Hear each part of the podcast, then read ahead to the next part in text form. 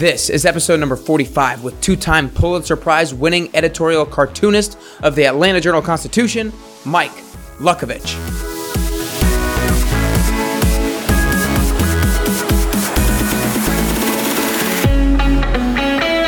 Hey everyone, and welcome back to Nick Carrier's Best You podcast. Today's guest might be one of the most unique guests I've ever had on the show, and I'm so excited to share his story, his experiences, and his insights.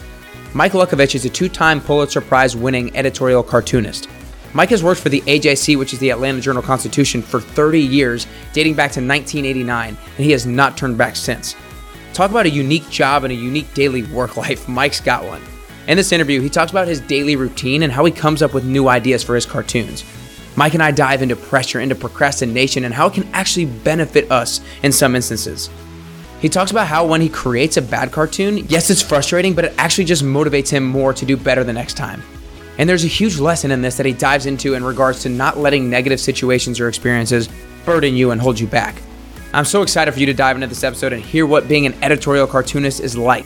Make sure you share this with your friends, nickcarrier.com slash podcast. And while you're listening to the episode, take a screenshot of it and post it on your Instagram stories and tag me at carrier underscore best you and then make sure you go follow Mike on Twitter at M Luckovich AJC, which is M L U C K O V I C H AJC, and go check out his blog at www.ajc.com slash news slash Luckovich dash blog.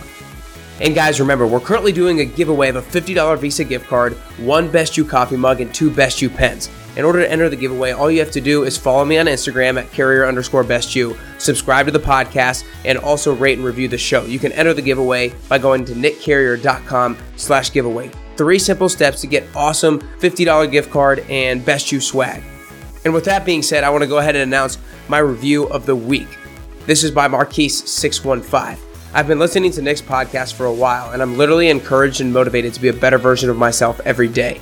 Some of the topics have even challenged me to jump out of my comfort zone.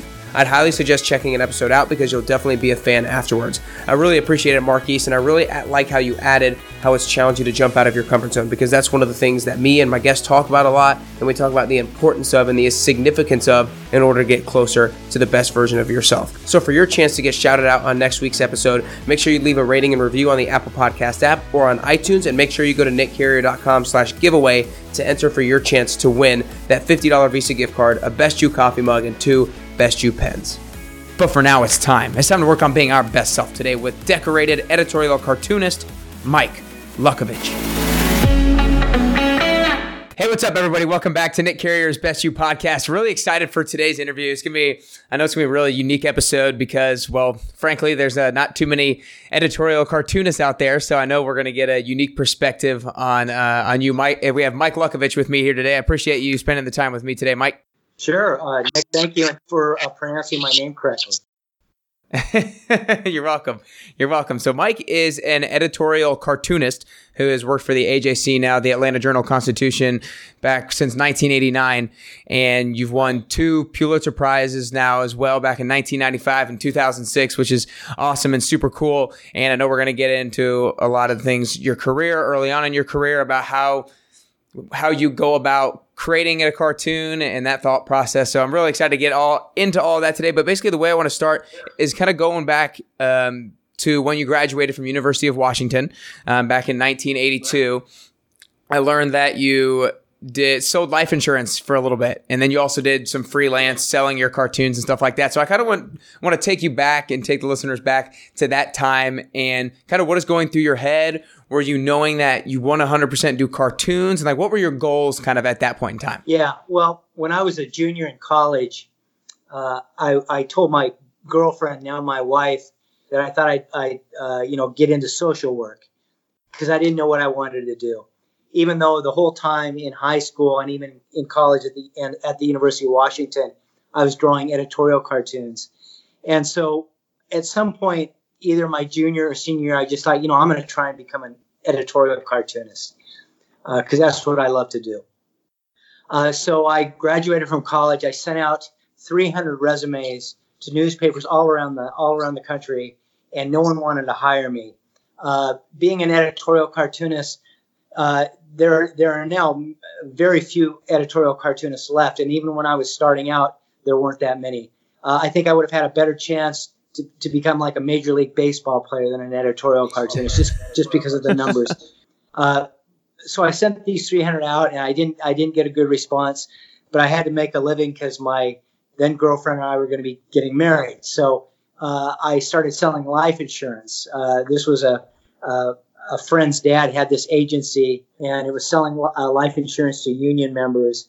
And so we would travel. We were, we were in Seattle, and we would travel to Eastern Washington to these little little towns like Pasco and Kennewick, these little little small towns, and we would try and sell people life insurance. And it was all, you know, it was sort of a scam in a way. I mean, it was, and I just I hated it. I, it was like the worst thing in the world. And I, I actually uh, drove around. I had a, a Ford Pinto. I don't know if you've heard of heard of a Pinto before, but they were like these really crappy cars. So I drove around with a Ford Pinto, uh, drove around in a Ford Pinto on my uh, appointments to, to see union members. And I kept this uh, a magazine on the passenger side uh, of my car, and it was a it was a uh, it was a magazine about the newspaper industry, and it had had classified ads in it for jobs. And so one, I got one and had a, a, job offered in, in the eastern United States. I didn't know where, so I kept that on, out on my car my car seat and, I, and eventually uh, I, I, applied for that job and I got it in uh, Greenville, South Carolina. That was my first my first job as a car, as a cartoonist. Wow! And you saw you said you saw that in a magazine. Yeah, yeah. I mean, it was just you know, the, uh, again, they don't have there weren't many editorial cartooning jobs available. So when this one came out, I was just thinking, oh man, this is my this is my chance to get away from uh, selling life insurance. So uh, uh, I got that job, and and we we took a U-Haul and we drove five days from Seattle to to Greenville, South Carolina. Yeah. Well, so when you applied to be an editorial cartoonist, and for that for the newspaper in South Carolina, did you send them a bunch of your work and stuff, or how does that application process look like? Right. Yeah. You know, I was I was selling life insurance, but uh, on the side, on the weekends, I was freelancing editorial cartoons to newspapers in the Seattle area. So uh, so I had a kind of a portfolio uh, of recent cartoons. So I, I, sent those to to uh, Greenville, and then each week uh, I would send them more and more, so they they could kind of have a an idea of what what kind of stuff I was doing. Mm-hmm. So you did this for about two years before you moved to South Carolina, right? Well, I sold life insurance for two years, and, right. until I got my job in Greenville, and then and then I started my uh, cartooning career. Yeah. So looking back on it, I'm sure that two years doesn't seem like a whole lot of time, but I feel like when you're in the moment, two years feels like forever. So did you feel like when you were doing it, did you always have hope that you were at some point going to get a job as a cartoonist, or did you think at some point that you might have to like change your career focus to something else?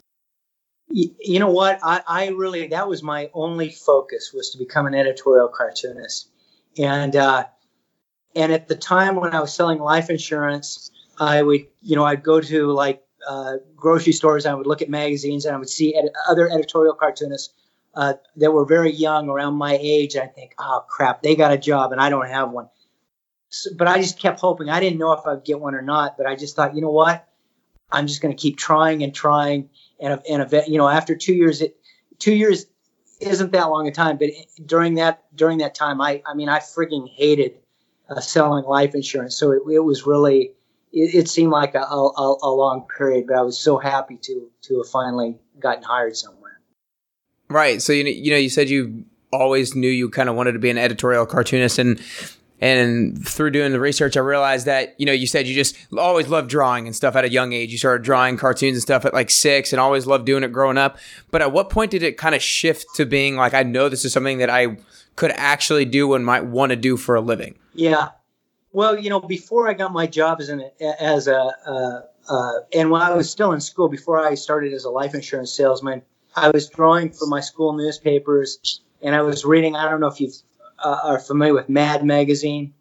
Uh, it was a you know when I was young, it was I think it came out every couple weeks or something, and it was just it just had beautiful artwork. It was really a fun uh, uh, cartoon magazine to read and so I started looking at Mad Magazine and I thought, oh, that would be great to draw for Mad Magazine. And so it started. I mean, I was in high school when I started thinking I should I should be a cartoonist, but it never it never really it wasn't until late in, in college that I thought, well, I have an actual chance to do it, or I have an actual, I'm going to actually try to do this because it, earlier it always just had seemed sort of like a dream, like that it's not going to be possible. But when I realized I sucked at everything else, I realized I needed I needed to get a job doing what I what I was good at. So that's why that's when I really started to focus on that. Okay, gotcha. And so you started that back with that in 1984. You were in South Carolina a little bit, and then you went to New Orleans pretty soon. Pretty soon thereafter, um, and so there's kind of like this five five and a half year gap between that and before in the AJC. So tell me a little bit about that time in New Orleans, about like the different things that you learned, and what allowed you to be able to kind of take that next step to moving to Atlanta and working for the AJC. Yeah, well, so I was in yeah, so I was in uh, Greenville for the paper there for like 11, 11 months, right. and then New Orleans hired me, and uh, and so and and I, I, I enjoyed New Orleans, but uh, so so I was in New Orleans and there was a there was a political convention. I can't you know it was like in the 80s or something a long time ago, and and the political convention was in Atlanta. And so I, I went there uh, working for the uh, Times Picayune in New Orleans, and I was there for the convention. And I just remember thinking, geez, Atlanta is a pretty cool city. And uh, and uh, so that's when I started thinking about Atlanta. And then when they when when that job opened up, they uh, they they wanted to hire me, and I, and for some reason I can't remember, but I I turned it down initially, and then they came back to me a couple weeks later and said, "Hey, well, you know, would you give it another shot?" And, and since I already kind of liked Atlanta, uh, I, I, eventually took the job. So I've, I've, been here for, for a long time. Okay, gotcha. So when you were uh, when you were in New Orleans, or even maybe early on in your time in Atlanta, I understand that as an edi- editorial cartoonist, your your day is very much probably spent kind of alone or like doing your own thing, kind of coming up with your own ideas. But did you have any you have any like major role models or any mentors that you looked up to or that taught you big lessons in terms of like your career and becoming like a better editorial cartoonist? Yeah, yeah. Um, well, there was a there's a cartoonist uh, who was at Mad Magazine, and uh, his name is Mort Mort Drucker. Uh, you can look him up, I'm sure, online on, on on Google. But he he was this beautiful artist and I used to think, oh man, that is just. He used to do movie satires for Mad Magazine, and uh, so he would do like The Godfather, and he would do these beautiful drawings, and he, he was a he he was he, he's an ex- excellent caricaturist, and and so I really loved his stuff. And then uh, there, there, was a uh, an, then I started noticing an editorial cartoonist named Jeff MacNelly who who uh, drew for the Richmond Times Dispatch in, in Virginia, and he he was a he, he was a beautiful artist. So those were the two uh, people that I really that really inspired me. Uh, and now, uh, so I got to, you know, as I be, after I became an editorial cartoonist, I got to be friends with Jeff MacNelly and and Mort Drucker, who's who's you know I think he's in his late 80s now, but I see him at uh, uh, cartooning conventions, and we're friends, so that's kind of fun. Gotcha. So when you were looking at these these two guys' cartoons, like obviously you liked at an early age, you liked to draw but I feel like there's a yeah. big there's a big difference between enjoying to draw and enjoying to draw cartoons and then wanting to become an editorial cartoonist. There's a gap there. So when you saw like these couple people's cartoons, what was it about it? Like what was similar between those two that made you attracted to them and make you made you look up to what the work that they put out? Yeah, well, uh, again, they were just they both had this beautiful. They were both beautiful artists, and and uh, so when I was in high school, I was looking at their their cartoons and and instead of going to like the football games on Friday nights, I would stay in my room and look at their artwork and try to be as good a, good an artist as they were. And I would look at how they would do how they would do uh, caricatures. They, there used to be these magazines, uh, these like movie star magazines, uh, sort of like maybe like National Enquirer now, but they had they would have photos of movie stars like Paul Newman in them and so I would I would get a photo of, of someone like Paul Newman, and I would try to draw a, a caricature the way that these guys drew, trying to do a cartoon image uh, and, and, try and get a likeness. And so that's really I, so I really kind of learned on my own by looking at, at other other people's work. And then when I was in college, I went to the University of Washington, and and so to pay for school, uh, I would I there's there's this it's called the Seattle Center, which is in uh, which is where the Space Needle is in Seattle. And so I got a job there uh, drawing caricatures of people. So for four years, that's how I paid my way through college. Was was uh, during the summers, I just set up a booth and people would line up and I would and I would draw them. And so that was really a good training training ground for me. Wow, that's so cool. That's so cool that you did that. Um, did you did you always did you always have an interest in like when did the interest in in politics start to come? Geez, you know, it, it wasn't I think until I got into college. I, I mean, I remember uh, in high school not really knowing the difference between Democrats and Republicans. Uh, in high school, I drew for I, I we, my parent, my father uh, transferred around to various places in the West, to uh, from Seattle to uh, Boise, Idaho, and to Eugene, Oregon. So when I so I would join the school newspapers of those schools, and I, I went to a, a, Catholic school in Boise, Catholic high school, and I wasn't really political, so I just sort of concentrated on uh, drawing the, uh, you know, sort of the uh, eccentric nuns and priests that worked at the school, and that's that was just early on. And then I then then in college I started to develop, develop my political views. Gotcha, I got you. So, did you did that help? Did that help you gain a passion for like the job role that you eventually wanted to do? Like, did that like did I know you want you really loved drawing, but did a passion for politics spark you like this is something that I want to do oh, long term? Oh, yeah, right. Oh, no, it did because, you know, I thought at first that I, I, I might be fun to draw for Mad Magazine, but once I got into politics and I realized that, you know, you could, you know, in a, in a single image, you could make a point that, you know, that you could share with people and try and, and try and educate them through your, through your drawings. That became like such a, uh, a passion for me and a, and, a, and a vocation to, to do that. So for me, editorial cartooning isn't just a fun job, which it is. I, I love it every day, but it really, I really feel like such a uh, an importance in trying to explain what what I believe is going on in the world and in politics and in, in, in our government, because so much of our government is is spin and it's and it's uh, uh, not you know a lot of it's false, and you have to so you have to kind of uh, uh, read and understand and think about, and then and then uh, bring to its essence an issue in, in, a single panel to make your. And and it's a challenge. It's really a challenge every single day to do that. Mm. So when you're tell me a little bit about the thought process of, of creating these cartoons because you know you, you just tar- talked about how you in one picture you can give across kind of your take on what's going on in the world right now. So give me a little bit of the thought process of like how you go on a day to day basis, going and creating something completely new. Yeah. Well, I, I have the, sort of the same process every day. I, I, I get in around noon because I'm not a morning person. And uh, so the first thing I do when I get to my office is, is of course, I have lunch. And then after yeah. lunch, I'm, I'm sitting in my office and I'm uh, not really doing anything. I'm, I'm, in a way, I'm kind of procrastinating.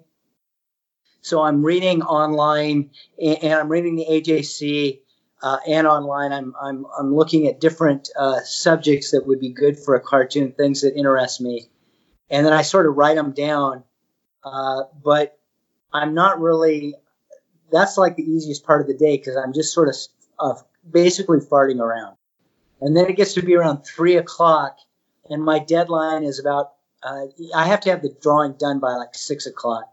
So when it gets to be around three o'clock, I start getting a little bit nervous about coming up with an idea, and that sort of focuses me. And so I start coming up with ideas, and normally the ideas that I come up with they stink, the first ones. And and so as it gets later and later, usually around 4:30 or 5, I'll bring some ideas and I'll show them to an editor that I, I that I know will give me the uh, will tell me the truth whether they're good or not. Because by then I've kind of lost my I don't know whether they're good or not because I've been looking at these ideas and it's like looking right. at the word who W H O. If you look at that word for long enough, it loses its meaning. So you need to show it to someone. I need to show my ideas to someone to to get them to tell me what what what they like or not. And a lot of times it's it'll be it'll be five o'clock and I still don't have an idea. but that but that pressure, that panic, and that that procrastination in waiting till the end of the day, that all works. It, it all works for me. I just I get so um, I get so focused, and and I can I I'm I'm under pressure, but that pressure really helps me to to create uh, or to come up with an idea. And and the later it gets, and the more panicked I get, I'll, sometimes come up with my best cartoons right at the very end of the day, just because it it, it it's it's like I become much more aware. You know, there's a book. Um, it's called I think it's called The Power of Now by Eckhart Tolle, and and it, it talks about being present and in the moment. Well, when I'm under pressure and I'm running out of time, that's when I'm really present and that's when I can come up with my my uh, my ideas. Huh. I think that's you know you you started off kind of joking about it about how like you procrastinate, but I really think there's like a lesson there because I think that sometimes procrastination it like depends on what what instance I think you're procrastinating in, but I think that it sparks a sense of urgency and sometimes when you're like forced into a sense of urgency creation can come yeah. or like that's when you're most creative sometimes. So like I know, I know that so like I when I first moved to Nashville I started with this one job and then and then quit that job pretty quickly early on. And so I was I had I had another like kind of side job that I was doing to like keep me on my feet but I was like unemployed in a sense. And so yeah. that, that was the time where I found myself being the most creative in terms of like what I can do yeah. to go make money, like what jobs I could go get and, and or create for myself and, and, that sort of thing. And so I like to talk about it as like the unemployed mind, but the, the idea is you have this kind of sense of urgency forced upon you in a sense that allows create creative juices to flow that you didn't otherwise have at your disposal. Right. No, that's that's a good point. And you know, when I sometimes I'll talk to uh, like high school groups, and I I you know, I talk about how I procrastinate and then at the end of the day come up with something. And I always feel kind of bad because I don't want, you know, I don't, you know, I don't want kids to, to not do their homework. Right. That's sort of how that's, how, but it works for me. It works for me to, to delay and delay. And then right when I'm up against this deadline, I come up with something. So, um, it's, uh, it's a weird way to work, but it, it's worked for me for, for many years. Hmm, you know, I had I actually hadn't thought about it in this way until until you just talked about it in terms of I think that if something doesn't re- require creativity, then you shouldn't procrastinate doing it or there's no benefit to procrastinating to it. But if something Yeah. If something requires creativity or will benefit from having creativity implemented into it, then there's some benefit to it. Because like a lot of times homework, right? Like math homework, there's no creativity there. It's just doing it. Like a lot of homework and a lot of things in school, there's no creativity and there's no benefit to procrastination. But if it's something like maybe writing a paper or creating a drawing, creating some sort of creative piece, then there's some benefits yeah. to procrastination. No, that, that's that's that's a good point. I'd never thought about that before. Yeah, I, I mean, if you're doing if you're doing math homework or something, and you you have the knowledge, it doesn't require a lot of procrastination because you can just kind of think about it and do it. But yeah, there's something about creativity where, where you know, uh, where you're doing art or you're, or you're writing something creative. That that that pressure sometimes just is like a is such a motivating force, and it just it causes this spark, and and it's it's it's really a great thing. Yeah, no, I I love this topic because I think when um, when I was younger, you know, a lot of times in school you take personality tests and a lot of those sorts of things, and a lot of times it determines like how creative you are or whatever. And I was I always saw myself as not really on the creative side of things because I was never like that into music, playing an instrument or like drawing or any of that sort of thing. I was just kind of like a sports guy, and so I never thought of myself as creative until like kind of this point in my life a couple years ago when I was like I realized that the creativity was kind of forced out of me and that's kind of what I sometimes have like tried to communicate to a couple people like you are create more creative than you think you are as long as you kind of like force yourself into a sense of urgency. Right, right. Well, and what you're doing right now uh, is creative. I mean, you're thinking about you know what people are telling you and you're reflecting on that and you make you make really good points so that's that's all that's all part of creativity. That's true. That's true. Um, the the other the other part of your work day I wanted to talk about, you know, is when you said you first start doing these drawings. A lot of them are, are bad right away, right?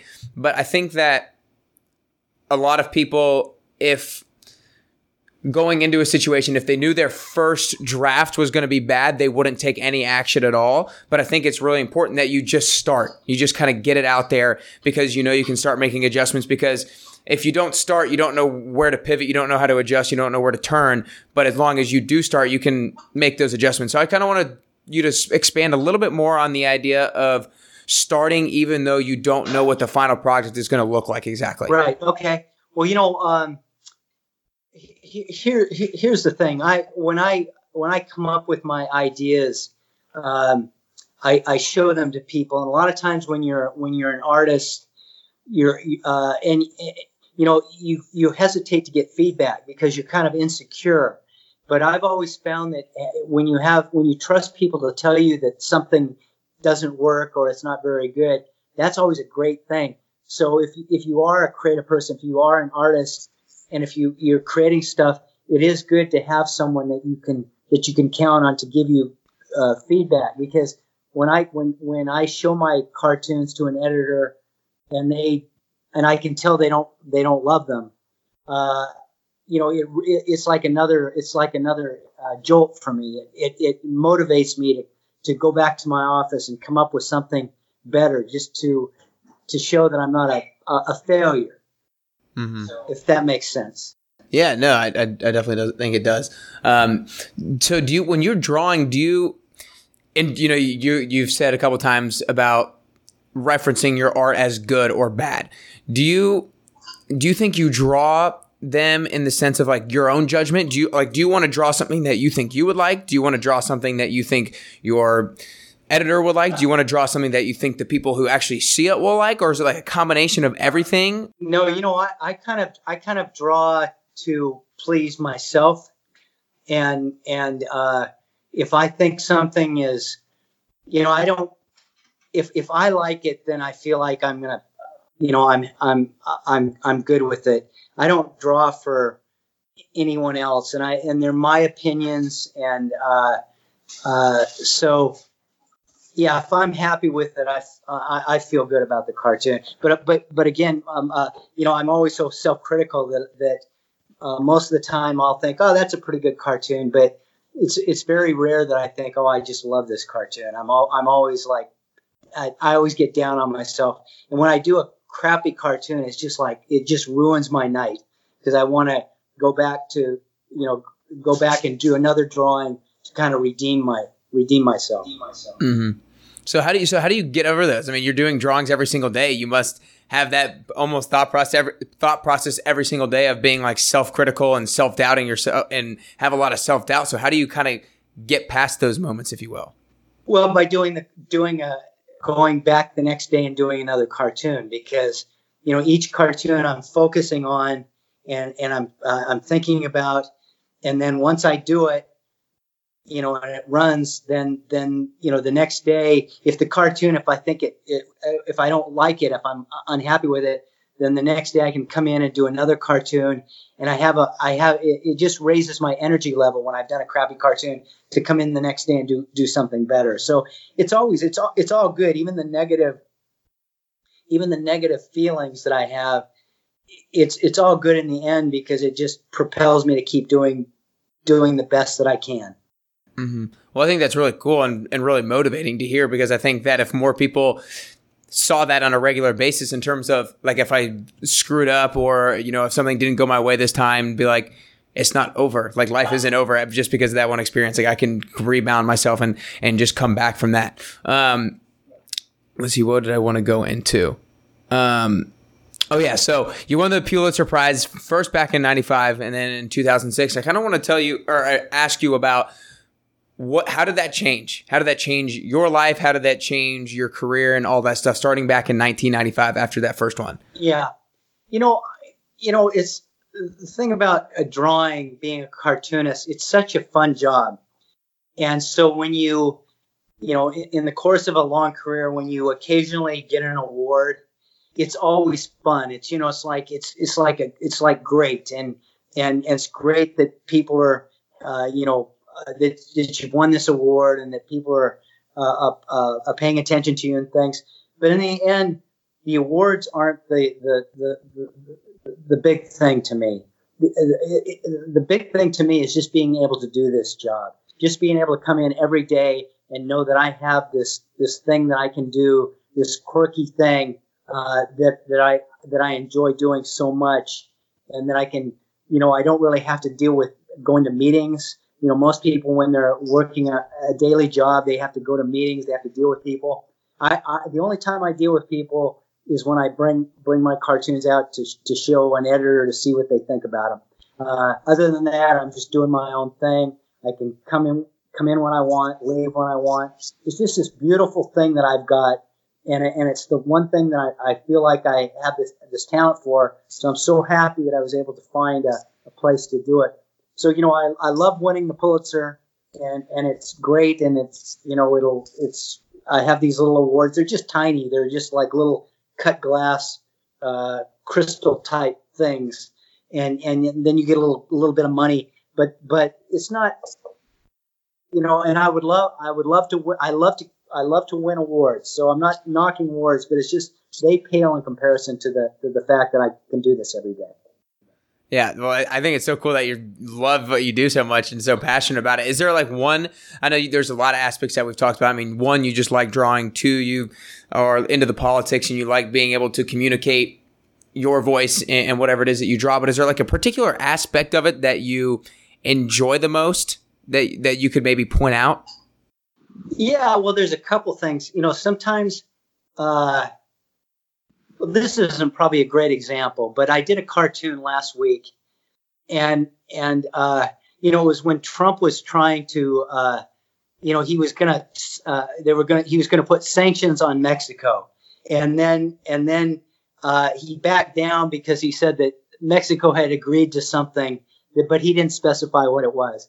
So so I was thinking about that, and then I, am looking on Twitter and on various sites, and I see that um, I see that uh, Taco Bell is reintroducing nacho fries, uh, and so so I started thinking about that. So I so I drew Trump on TV, and he's saying, uh, uh, you know, uh, something like nacho fries are coming back to Taco Bell, and then I always draw this couple in my cartoons a lot of times, and the woman saying he's still he's still trying to find reasons to to show how the the uh, his threats against threat, threats against Mexico uh, paid off, something like that. But it was just finding it was finding something out there in the culture and then using it in a cartoon. That's that's kind of fun.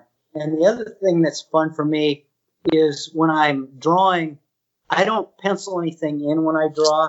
I'll do a real really rough sketch to show uh, my editors but when it comes to drawing, I just I just ink, and so I at the end of the day I have white out all over my fingers because I've been whiting things out.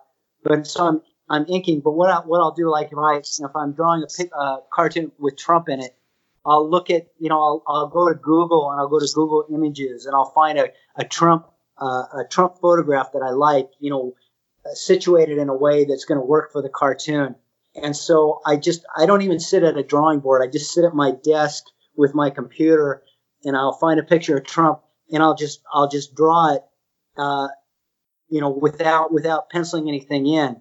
And so that what's really fun for me is when I really get a likeness that I really think, oh, that really captures whomever I'm drawing. That's also a really good feeling. And there are just certain days when there are days when when I'll try doing a simple drawing and I can't do it. It's like I have to start over like ten times. And then there are other time uh, there are, there are other days I'll be doing some complicated drawing with with with someone uh, like Trump uh, who you really who I really want to get their likeness correct, and it'll just all work out. So it's you know every day is different, and it, but it's but it's always fun. Yeah, no, I, I like those couple of things that you pointed out because it's I feel like the first one touched on just how unconventional the job is in and of itself, and your ideas can come out of anywhere, but at the same time, you can combine the ideas into one message in one picture. Um, so that's so cool that like you're able to literally pull a tweet from Taco Bell and then like a, a political thing like the borders and kind of mix it into one message. I think that's so unique. Yeah. We uh, another. I was just thinking about it. Another uh, one. Uh, of course, Trump is. Uh, I've been drawing Trump a lot because he's like in the news. He's constantly saying or doing or tweeting things. So it's just like never ending. But I don't know if you if you remember he. Well, first of all, I believe that he's sort of been. Uh, you know. Uh, he's been sort of ignoring the rule of law kind of breaking down these norms that we have in our in, in our in our government. And so I don't know if you remember, but there was a, a picture of him from a few months ago where Trump is walking up uh, to to board, walking up the stairs to board Air Force One, and he's got a piece of toilet paper on his shoe. Do you remember that? I think so. Okay, yeah. So it was, it was it's pretty famous because it was it's famous for one thing because no one told him that he had this toilet paper on his shoe, and the fact that he walks all the way up into Air Force One with it on his shoe was pretty funny. Why he was being filmed. So what I did with that one is I, I, I drew that only instead of instead of a piece of toilet paper, I've, I've got the U.S. Constitution stuck on the bottom of his shoe, uh, and and so so what I so it was like taking something that was happening and then combining it with something. It's almost like a puzzle. You know, you're trying to you're trying to find these puzzle pieces to make them fit together and it's it, it's it's really strange, and it's it's sort of a mental exercise every day to do that. Mm-hmm. You know, so these ideas come from just about anywhere and at different points in the day. Have you ever had a day where you actually haven't been able to come up with anything? You know, I have many days like that, and it's but it's like I but I have many days like that, but but but like I said, it's always I, I go into a I go into a, a panic and I'm sitting there and I and I will come up with something and sometimes they're great. I mean, in, in, in the scheme of things, for, for coming up with something so late in the day, there it turns out really good.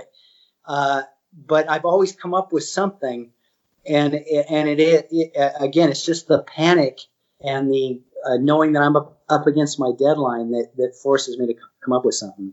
I guess you have just come to accept that the panic is just going to come most days. Yeah, but you know, there are days there are days where I think, okay, this is the day where I don't have anything. I'm just this. I have failed. I, I this. I you know what what am I what am I going to do? And uh, and there are days when I'll start. I'll, I'll have a crappy idea and I'll start drawing it out, and then and then and I've showed it to my editor. I've got it approved. Then I'll then I'm drawing. I think this this is terrible. And so then I'll come up with something even late and I'll tell my editor, listen, I've got another idea. So it's all very last minute, this this whole job. Okay. Got you. Well, I want to go a little bit back into the early part of your your career and ask a question there. You know, you your job's super different than anybody else's, but I'm I'm interested. Do, have you did you ever make a super important decision early on in your career that looking back on it now you realize the importance of, but you didn't realize the significance of it of at that time? So, like the most important decision that you made early on that you didn't see, realize the significance of of at the time. Yeah, um, gosh, you know, my career has sort of just uh, flowed naturally.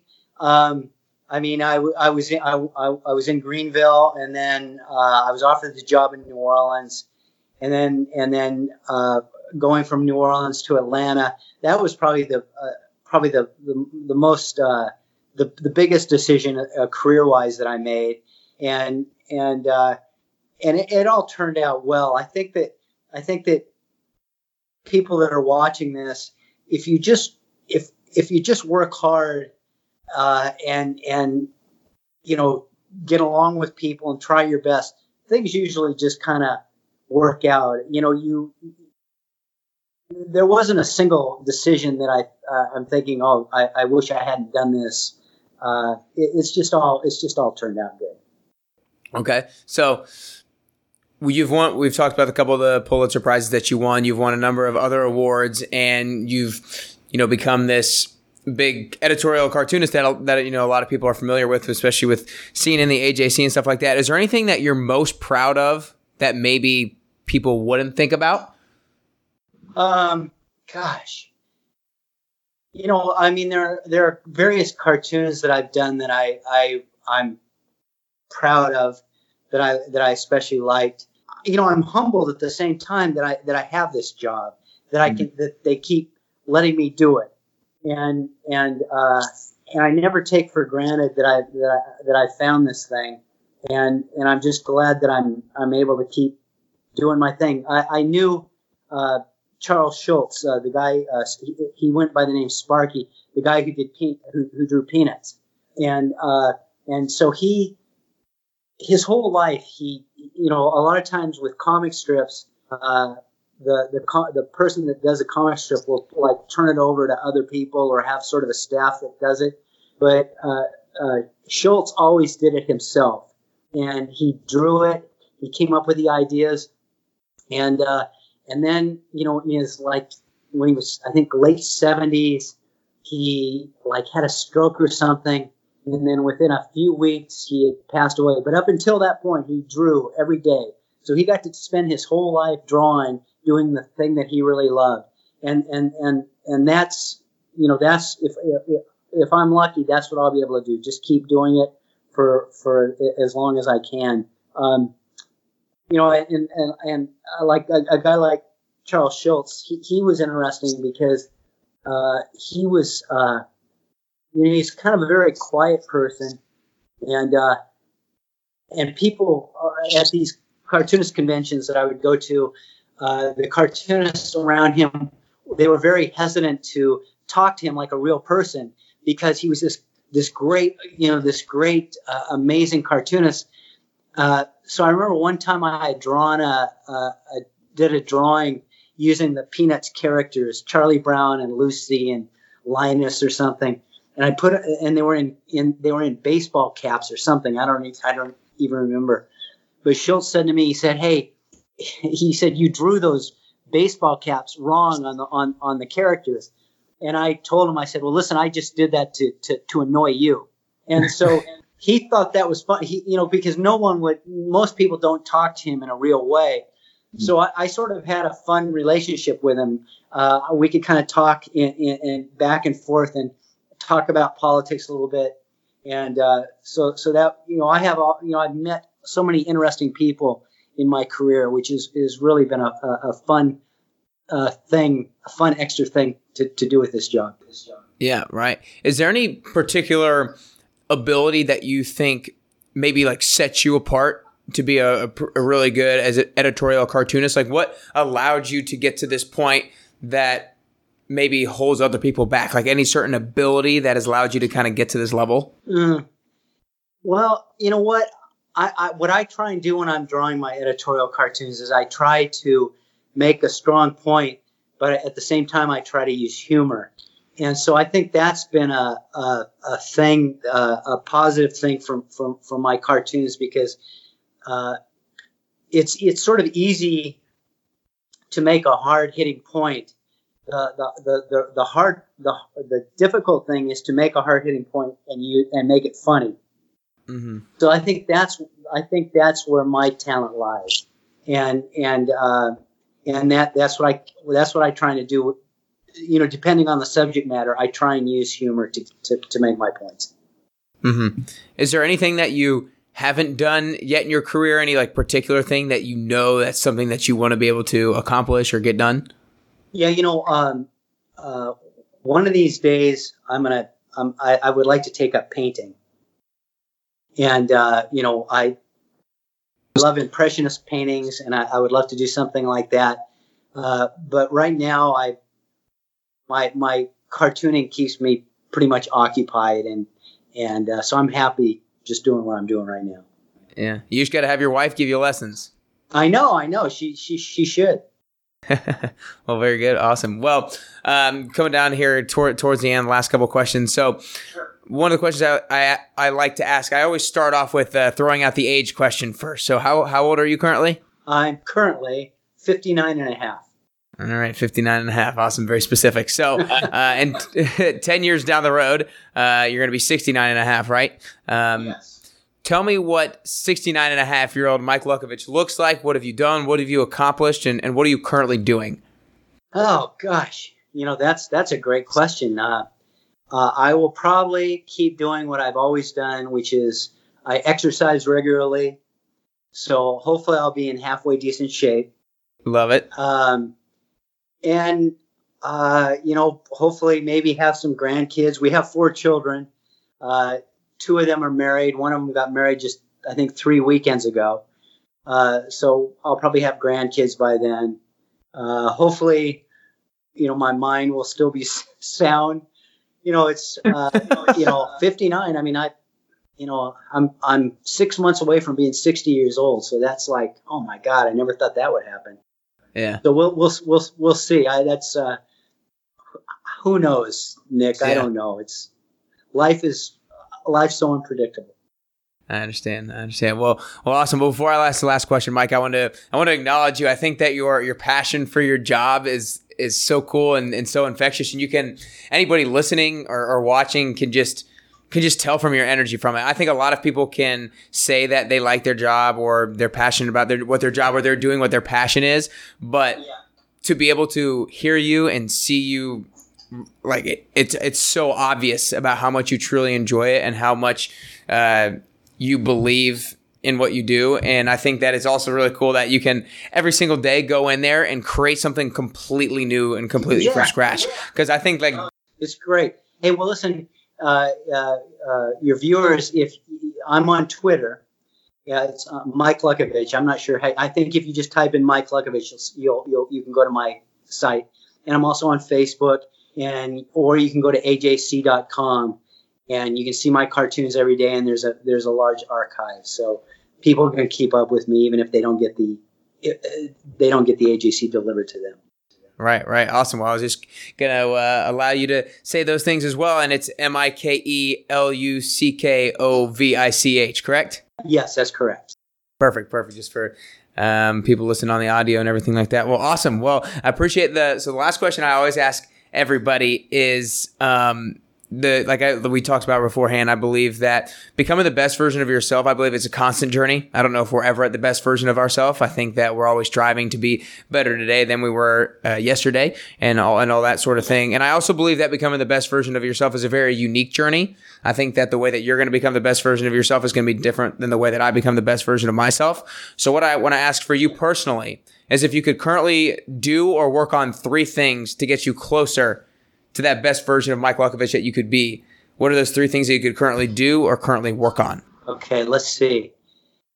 I think one thing would be to, and I'm trying to work on this, is, and I tell my kids this, you know, whatever is bothering you right now, uh, you know, you have to kind of realize that a week from now, you're probably going to, there's some, probably something else that's going to be bothering you. So try not to try not to get too upset about things. Just kind of roll with the punches because you know life is is difficult and we all have issues and we all have problems. But if you can kind of realize, okay, this thing isn't gonna this thing isn't to take over my life. I'm to be able to deal with this and then go on to the next thing. I, I think that's one thing, and I'm, I work on that myself. I try not to get too worked up about things. Uh, let's see what else. Oh, uh, you know, I procrastinate a lot, but I, uh, when it comes to my job, and but I'm working on trying to uh, address things. Uh, like if I need to get something done, you know, whether it's something mundane like yard work or just getting something done, it's better in those kind of cases not to procrastinate, to just go out and get it done because then once it's done, it's off your mind, and then you it kind of frees you to to to uh, you know not be burdened stuff. So I'm, i guess what I'm guess what I'm saying is that I'm trying to make uh, in my own life and with, with, my children's lives, I'm trying to teach them that you sh- you don't need to be burdened by stuff because a lot of it it's, it's just it's just silliness that you just have to plow through. And so I need to come up with a third thing, don't I, Nick? you do. Let's see. Um, well, but before before you come up with a third thing, I wanted to. I'll give you a little time to think about it because the first one, the first one that I really like, you said, like don't get upset or like don't kind of dwell. I guess kind of don't dwell on something. Don't get too upset about it and let it linger with you because I think that's kind of in an instance what you do a lot of times when maybe you feel like you didn't have a great drawing. Like this is what this is what came to me when you started talking about. it. I was like, he doesn't do a great drawing, but that lets that motivates him to do just something that much better the next time. And I felt like that's what I went to when you first said, don't get upset too much about one thing. Just kind of move on and know like it's not the end of the world. Right. So I'm sort of contradicting myself there, aren't I? Because you know, I, I, I cartooning, but but I always know with cartooning I can get upset and but I know that that the next day I can redeem myself. So it doesn't. It's not a long lasting. No, I, I, I wasn't saying you were contradicting yourself at all. I was saying that you were living exactly what you were saying was important to do. That you were yet that you're not getting too upset about it. You're just letting it motivate you. Right. Right. Yeah. So I'm still thinking of that third thing I got to come up with, Nick. Uh, let's see. Something maybe about your kids. You know, we've talked a lot about career, but yeah, um, you know, yeah, I, you know, I, I'm naturally, I think, kind of a reserved person, and so when it does come to my wife and my kids, I have to, you know, uh, it's important for me to always try to remain connected. Uh, earlier in my life, I had uh, it was more of a more of an issue for me. It's not as much now, but it's something that I I am aware of that I need to stay. You know, sometimes I need to get out of my shell a little bit and and and be be more present to my family and to, and and and so that is again it's just a, a, one of those things that you work on through, throughout your life to try and to try and be better at. Mm-hmm. Awesome. Well, those are three great things. I really loved them. I think that the uh, the third one you came up with one that third one you came up with was awesome. So, well, I appreciate your time today, Mike. Hey, thank you, Nick. It was great talking to you. There you have it. I hope you enjoyed this episode. If you did, share it with one friend or family member. Just take the link from the podcast or text them, hey, check this out, nickcarrier.com slash podcast, and it'll take them right to the episode. We want to spread this message. If you know anyone who is needing to spark some creativity in their life, send them this episode. Brighten someone else's day. Be someone else's hero by sharing with them the inspiring words and lessons that Mike shared here today. To learn more about Mike, you can find him on Twitter at mluckovichajc. Again, that's M L U C K O V I C H A J C. And go check out his blog at ajc.com slash news slash Luckovich dash blog. And remember, if you enjoyed this episode, make sure you leave a rating and review. If you open the Apple Podcast app, all you have to do is scroll to the bottom click write a review. If you're on iTunes, all you have to do is go to the ratings and review section and click write a review there. Let me know your favorite takeaway. Let me know one of your favorite guests. Let me know what you're starting to do and implement into your life to get closer to the best version of yourself. And if you leave a rating and review, you might as well enter the giveaway that we have going on right now at nickcarrier.com slash giveaway. All you have to do is follow me on Instagram at carrier underscore best you, subscribe to the podcast, and leave a rating and review, and you enter yourself for a chance to win a $50 Visa gift card one Best You coffee mug, and two Best You pens. So make sure you enter now for your chance to win and for your chance to be shouted out as the review of the week on next week's episode. Remember, if you need a spark of creativity, find a way to apply some pressure on yourself.